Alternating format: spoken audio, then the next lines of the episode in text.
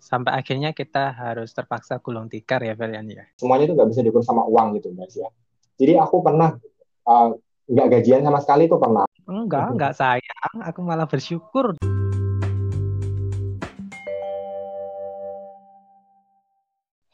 Halo teman-teman, kenalin aku Furkon. Di sini aku nggak sendirian, ada temanku. Halo, aku Felian. Oke, di sini aku sama Felian akan membuat podcast pertama kami yang kami namain Rintis Usaha Bareng Pako. Yeay. Jadi kami berdua bukan siapa-siapa sebenarnya, bukan orang-orang hmm. hebat, apalagi kalau disandingkan dengan tokoh-tokoh terkenal seperti Steve Jobs, pendiri Apple, atau mungkin William Tanuwijaya sebagai pendiri startup Decacorn di Indonesia, Tokopedia ya. Uh, bahkan hmm. jangan jauh-jauh kalau kita dibandingkan dengan tokoh-tokoh seperti Pak RT di lingkungan lingkungan kita, Pak RT atau mungkin bahkan entrepreneur uh, pengusaha di lingkungan sekitar kita tuh nggak ada apa-apanya dengan mereka. Tapi kami di sini ingin berbagi, menginformasikan kepada teman-teman sekalian bahwasanya kami sedang merintis sebuah usaha dan ingin berkembang dengan saling berbagi. Nah, podcast ini itu ada bagi kita, bagi kami dan bagi teman-teman sekalian untuk berbagi informasi entah itu suka maupun duka dari merintis usaha. hmm Jadi di sini aku bareng temanku namanya Felian. Kami itu seumuran kok awal-awal umur 20-an lah, masih masih sedikit muda, nggak muda Dan kami ini satu jenjang pendidikan. Kami satu kelas dalam ya. satu universitas di Surabaya, satu kelas dan satu jurusan. Coba dong uh, kalian kenalin dirinya lebih lanjut? Iya, jadi aku sama Furkon itu temen di kampus. Kami uh, bertemu karena kami satu jurusan dan satu kelas saat uh, menempuh pendidikan tinggi ya teman-teman. Uh, terus kami tuh bisa bareng merintis usaha karena kita tuh sama-sama memiliki minat di bidang entrepreneur yang tinggi gitu. Jadi benar, benar. Uh, uh, jadi kalau uh, uh, kalau di kampus itu kan kita biasa uh, apa ya bukan memilih tetapi kayak memfilter teman gitu ya. Apalagi waktu masih mahasiswa baru kita kan suka cari-cari teman yang match gitu. Nah kebetulan aku sama Afrikan itu match karena kami sama-sama memiliki ketertarikan di bidang entrepreneur. Gitu nggak sih kak? Sama aku ingat benar dulu waktu aku ketemu hmm. kamu awalnya aku kan nggak seberapa kenal kamu karena kamu itu tipe orang yang ketika belajar di kursi yang paling depan gitu. Sedangkan aku sebaliknya aku di kursi paling belakang. Tapi kok lama-lama aku pikir kalian ini orangnya kok punya minatnya sama seperti aku ya gitu. Akhirnya kami itu sampai pernah jualan bareng ya Fel ya. Iya, jualan iya, apa waktu itu lupa aku. Jadi kami waktu kali. itu uh, pernah jualan kondok ya kak. Waktu masih in banget tuh jualan kondok, oh, jualan iya, makanan. jualan di kampus sampai kami dapat bantuan stand dari kampus. Jadi kami bisa jualan di kampus gitu. Tapi sekarang udah nggak bisa jualan lagi karena kuliahnya sekarang online. Jadi kami nah standnya udah nggak bisa dipakai lagi sekarang. Itu berarti sudah berapa tahun yang lalu ya Velian ya? Uh, awal merintis sih kayaknya sekitar satu setengah sampai dua tahun yang lalu ya kak. Lalu sampai akhirnya kita dapat stand itu satu tahun yang lalu, terus ini nggak lama ada wabah oh, COVID. Benar, benar. Sampai akhirnya kita harus terpaksa gulung tikar ya Velian ya? Hmm, bener banget bad nice try lah untuk orang-orang yang merintis usaha di umurnya masih muda setidaknya ada waktu gitu ya untuk meluangkan waktunya berjuang merintis usahanya sendiri. Uh, tapi aku mau tanya Pel, aku dulu kan menilai kamu seperti punya minat yang sama gitu ya dalam hal entrepreneur. Mm-hmm. Apa bener emang kamu itu punya minat yang sama seperti aku? Emang sebelumnya pernah jualan toh? Mm-hmm. Sebelum sebelum berjuang sama aku tuh. Jadi bener banget sih kalau memang dinilai aku punya minat di bidang entrepreneur karena dari zaman sekolah aku tuh suka jualan kak. Jadi uh, bukan entrepreneur yang gimana-gimana dulu. Jadi aku tuh hanya pebisnis yang kulaan, habis itu dijual lagi. Jadi hanya penjual gitu loh. Aku dulu tuh seringnya jualan uh, kue kering waktu mau lebaran. Nah itu aku nggak nggak bikin sendiri, nggak berani bikin sendiri. Aku cuma ngambil dan apa ya dropshipper kali ya. Jadi aku tuh kayak open PO gitu. Aku kasih menu-menunya ke guru-guru nih pasar pasarnya. Terus abis itu nanti bu uh, ready-nya tanggal sekian aku ambil ke orang. Kayak gitu sih kak. Itu hampir aku lakuin tiap tahun waktu sekolah. keren loh keren banget. Kalau misalnya aku lihat biasanya orang-orang pelajar atau mm-hmm. mahasiswa gitu ya dia kalaupun memang belajar untuk usaha merintis usaha ujungnya target pasarnya ya temennya sendiri gitu, teman kelasnya sendiri. Tapi kalian ini dari SMA jualan kue lebaran, kue kering lebaran, targetnya guru-guru. Emang uh, teman kelasnya gimana kok gak ditawarin? Iya, jadi seperti yang Furkon bilang tadi di awal ya, aku tuh kalau belajar di sekolah sukanya duduk di depan. Jadi hampir semua guru itu pasti kenal aku gitu kan. Nah, aku juga tawarin kok ke teman-teman sekolah, tapi pangsa pasar terbesar itu pasti guru karena guru kan ibu-ibu guru itu kan uh, ibu rumah tangga ya, ibu selain guru juga ibu rumah tangga juga. Jadi pasti ditawarin dikit itu pasti langsung tertarik gitu ketimbang teman-teman yang mesti nawarin lagi ke mamanya gitu kan Kak. Jadi lebih cepat ke guru-guru sih dulu emang. Oh, jadi mungkin duduk di depan tuh selain bukan karena untuk menyerap materi lebih dalam, tapi juga ini ya strategi ya. Strategi bener, working dengan dengan pasar dari usahanya Velian, bener nggak? Iya bener banget. oh gitu ya, licik ya. Kalian kalau uh, selain kuliah kesibukannya apa nih? Uh, kalau sekarang sih karena aku udah di uh, semester akhir ya. Jadi kesibukanku hanya menyelesaikan tanggungan tugas akhir yang kebetulan juga sudah selesai sama ngejalanin usaha bersama kita ini, usaha Paku Kreatif dan juga aku lagi cari pengalaman sih Kak karena aku kan belum pernah kerja nih. Biasanya kan cuman uh, membangun usaha dan itu juga usaha kecil-kecilan. Jadi aku mau sekarang lagi giat-giatnya internship gitu di startup ataupun di perusahaan yang udah settle jadi aku banyak-banyakin pengalaman di situ sih pengalaman ikut orang lebih tepatnya oh ya sama sih aku juga waktu pandemi ini akhirnya hmm. aku lebih punya lebih banyak waktu luang aku memanfaatkan waktu luangku untuk akhirnya salah satunya ya berjuang rintis bisnis dengan Velian kemudian aku hmm. juga kuliah organisasi dan juga cari-cari pengalaman di perusahaan lain gitu tapi sebelumnya sebelum kuliah juga aku pernah kok jualan kayak hmm. kalian dulu itu waktu aku lagi masih SMK, aku dulu SMK kan. Terus yeah. aku iya. juga nemu nih orang kayak Valian gitu yang punya minat yang sama, buat interest yang sama buat entrepreneur.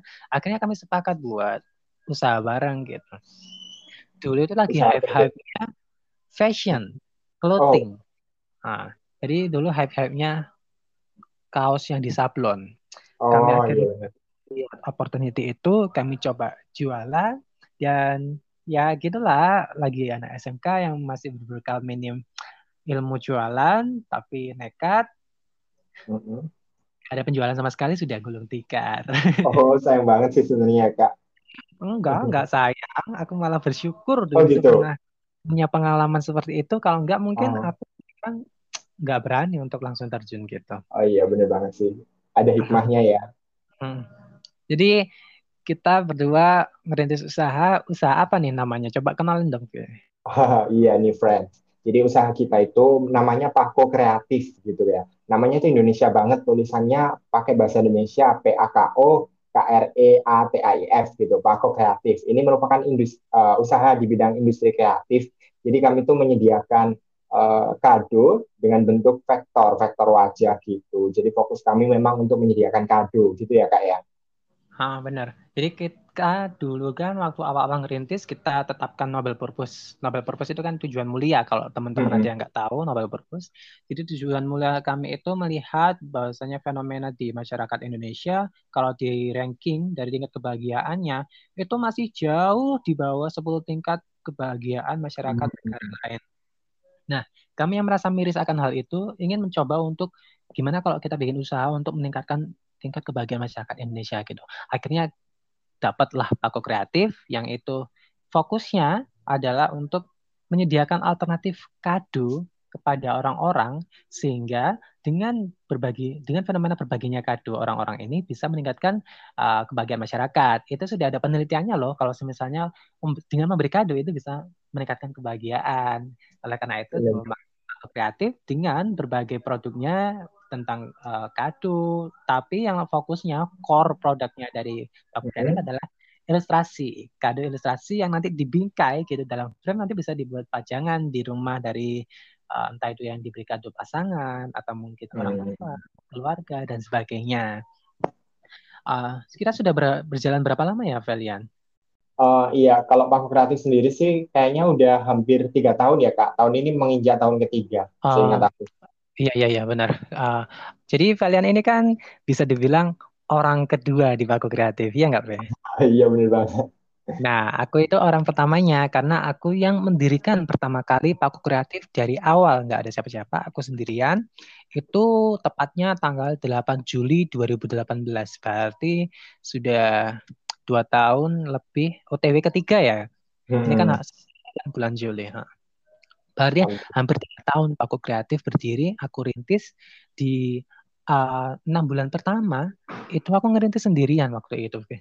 Jadi semua dari marketingnya, produksinya, finance hingga bagaimana maintain ke semua ini itu untuk memajukan baku kreatif, merintis baku kreatif itu semuanya aku sendirian kerjakan sebagai CEO ya. Kalau joke-nya itu namanya Chief Everything Organizer atau sejenisnya. Pokoknya apa semuanya hal untuk merintis usaha itu semuanya aku kerjakan sendirian sampai di titik di mana aku sadar bahwa aku nggak bisa sendirian untuk uh, mengerjakan bisnis ini, untuk merintis bisnis ini. Akhirnya ya itu tadi, gimana B? Kamu itu kok bisa mau aja aku rekrut gitu? Apa uh, kita kan secara kan jarang ngobrol toh? Kamu di hmm. bangku depan, aku di bangku belakang. Itu gimana ceritanya? Kamu kok mau aja dia ikutkan di Paku Kreatif? Iya, jadi dulu itu random banget kan. Paku Kreatif itu Juli 2018 ya. Nah, si Furkon itu nge-hire aku itu Desember, Desember 2018. Itu waktu UAS, friends. Jadi waktu ujian akhir semester di kampus, aku ditawarin. Nah, aku tanpa pikir panjang, aku langsung, oh ya udah oke okay aja gitu. Karena memang waktu aku masuk kampus itu aku ada tujuan untuk aku bakalan cari kerja nih, kerja apa aja gitu kan. Nah ini kebetulan aku nggak nggak perlu cari, ada yang nawarin gitu ya udahlah aku oke okay aja. Nah waktu itu pikirannya belum uang nih friends, jadi pikirannya baru oke okay, aku mau cobalah gimana sih pengalaman kerja ikut orang gitu kan. Sama sekolah kan belum pernah tuh.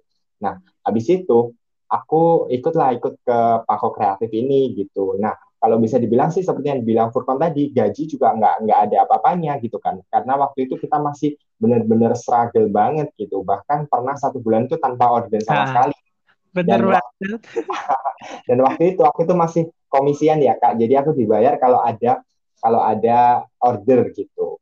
Nah, tapi yang bikin aku bertahan adalah Furkon itu nge-treat aku layaknya perusahaan ini udah settle gitu layaknya perusahaan ini udah perusahaan profesional gitu. Jadi aku pikir kalau aku nggak dapat uh, income berupa uang, setidaknya aku dapat ilmu di sini gitu. Jadi oke okay lah, toh kerjanya juga nggak berat-berat amat. Jadi aku lanjutin deh sampai sekarang gitu. Coba Be, coba Be, kamu berani nggak kasih tahu berapa nominal paling rendah yang kamu dapatkan pendapatan dari kerja di Baku Kreatif selama sebulan? Gak apa-apa nih bener. Ya terserah kamu, aku kan cuma tantang kamu, kamu mau apa enggak? ya udah ini buat motivasi aja ya ke teman-teman. Jadi bukan maksud gimana-gimana, tapi buat motivasi kalau semuanya itu nggak bisa diukur sama uang gitu guys ya. Jadi aku pernah uh, nggak gajian sama sekali itu pernah, tapi Furkon itu orangnya baik ya. Maksudnya dia karena aku juga udah effort, jadi walaupun nggak ada pemasukan, aku pernah tetap dikasih gitu. Nah kalau itu kan atas dasar dikasih aja sama Furkon. Nah, kalau memang yang gaji karena komisi, aku tuh pernah cuma dapat 45 ribu, guys. di Paku Kreatif. Dan Aduh. itu akhirnya sama Furkon, aku bilang, Kak, kok ini banget ya, transfer kayaknya nanggung. Ya udahlah, di globalin aja ke bulan depan, aku gitu. Jadi digabungin bulan depan aku jadi besar kepala nih dibilang orangnya baik. Tapi aku beneran loh, maaf aku nggak inget loh itu aku pernah ngelakuin hal itu. Kalau memang aku ngelakuin hal itu, wah aku bangga sih. karena mungkin ya, karena hal itu aku uh, anggapannya kan sedekah ya itu. Akhirnya mm -hmm. aku itu sekarang masya Allah loh kalau dilihat dari kinerja perusahaannya, apalagi mm -hmm. ketika pandemi ini pandemi ini itu berimpact loh. Meskipun banyak orang merasakan kesengsaraan dari adanya pandemi ini, tapi bagi pelaku kreatif ini adalah sebuah hope, sebuah keberkahan nah, secara gitu. Karena ketika pandemi ini membuat aku yang sebelumnya banyak kegiatan, jadi hmm. sekarang terminimalisir kegiatannya sehingga aku punya lebih banyak waktu untuk memikirkan uh, Paku Kreatif ini. Dan akhirnya kinerjanya itu kalau dipersentasekan dari sebelum hingga setelah pandemi itu bisa sampai 700% lebih lebih benar, baik benar, gitu. Entah itu dari Tapi, kinerja uh, karyawannya, produksinya hingga sampai profitnya itu benar-benar meningkat drastis gitu. Tapi yang dimaksud Furkon tadi kami jadi dapat hope karena pandemi itu bukan berarti di luar sana banyak orang menderita terus kita jadi senang-senang gitu bukan ya friends. Benar, benar, benar. Kami itu lebih ke dapat momen buat mikir gitu, buat fokus gitu loh. Karena kami kan nggak nggak harus keluar gitu kan. Kami di rumah akhirnya fokus bangun bisnis gitu. Hmm pandemi pun juga bisa jadi peluang kalau kita bisa manfaatkan. Seandainya kita itu peluang yang nggak aku manfaatkan, mungkin uh, Paku Kreatif nggak bisa aku bilang yang kinerjanya bisa naik 700% itu. Soalnya uh, dulu yang dari dua tahun pertama sebelum pandemi itu hanya ada dua unit kerja di Paku Kreatif, sekarang itu bisa sampai lima loh. Bahkan sebelumnya lima orang ini itu juga sudah mengalami pergantian unit kerja yang beberapa yeah, iya. kali ya kan kalian. Kalian tuh ya juga uh, ikut tahu gitu sepak terjangnya Paku Kreatif dalam pergantian timnya gitu. Jadi uh, meskipun enam unit kerja itu masih dikit ya kalau dilihat dari kebanyakan usaha, tapi bagi kami ini sudah merupakan prestasi banget dapat enam orang ini itu. Gimana gitu rasanya? Ya kamu gimana rasanya lihat uh, perkembangannya seperti ini? Iya, Nyangka nggak? ketika kamu dapat yang nominalnya nggak sampai seratus ribu sebulan akhirnya dapat toko kreatif kerja yang seperti ini gimana? Iya nggak nyangka banget sih guys dan uh, perubahannya itu sangat pesat gitu loh guys. Jadi kita tuh kayak nggak ya nggak menyangka gitu. Bahkan aku sama Furkon itu kadang gini, eh kak padahal uh, tiga bulan lalu kita tuh masih gini ya kak, tapi sekarang udah gini kayak gitu-gitu. Kemarin tuh awal awal-awal corona tuh gitu ya kak, kita sering ngobrol gitu, nggak nyangka banget.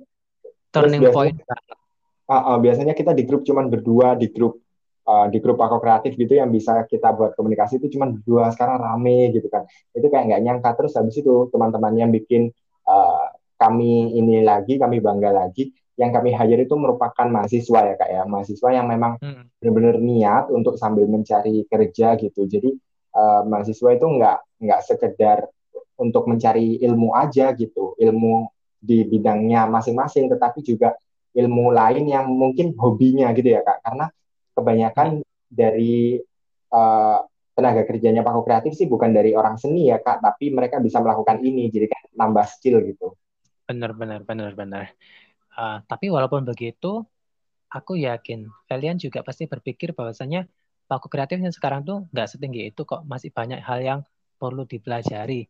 Bahkan kalau dibandingkan dengan uh, usaha-usaha yang lain ya juga masih ecek-ecek masih belum apa-apa. Kami masih belum banyak kok pengalaman.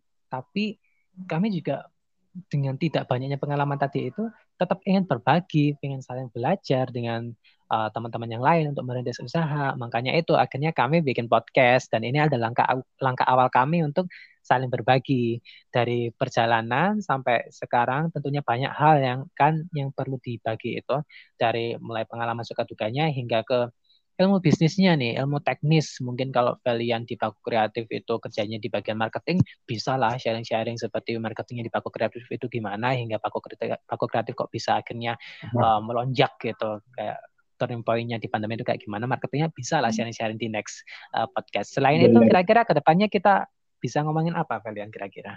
Uh, mungkin ini sih kak yang biasa dipikirin anak-anak muda itu awal memulai usaha itu gimana itu yang oh, bikin iya, benar, benar.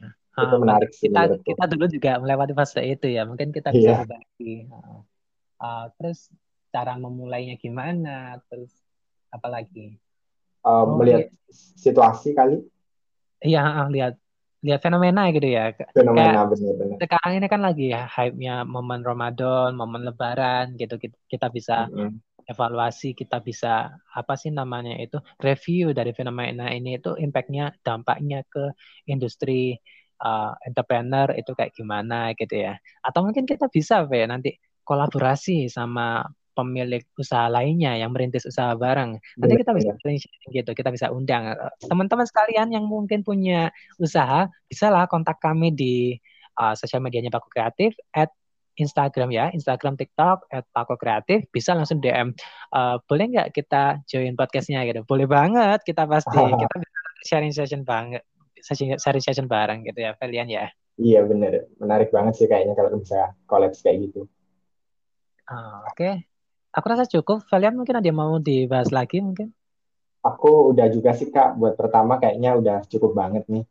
Iya, buat pertama itu dulu ya Valian ya. Nanti kita Uh, ke depannya mudah-mudahan bisa bahas lebih banyak hal lagi supaya kita bisa berkembang bareng sesama perintis usaha. Akhirnya nanti kita bisa menciptakan lapangan kerja sebanyak mungkin. Apalagi Nobel Purpose-nya sudah tersampai. Kan benar. keren banget. Kalau Paku Kreatif Nobel Purpose-nya adalah untuk membahagiakan masyarakat Indonesia, ya hal yang mulia sekali, prestasi sekali, apalagi uh, bisa bermanfaat untuk masyarakat luas. Kalau dalam uh, agama Islam itu bayangkan aja gimana pahala jariahnya membuat orang bahagia gitu negara gitu kan. Hmm. Oke, okay. kalau begitu izin kami akhiri. Saya Furkon dan saya Velian Muhajir. Sampai jumpa. Bye. Bye.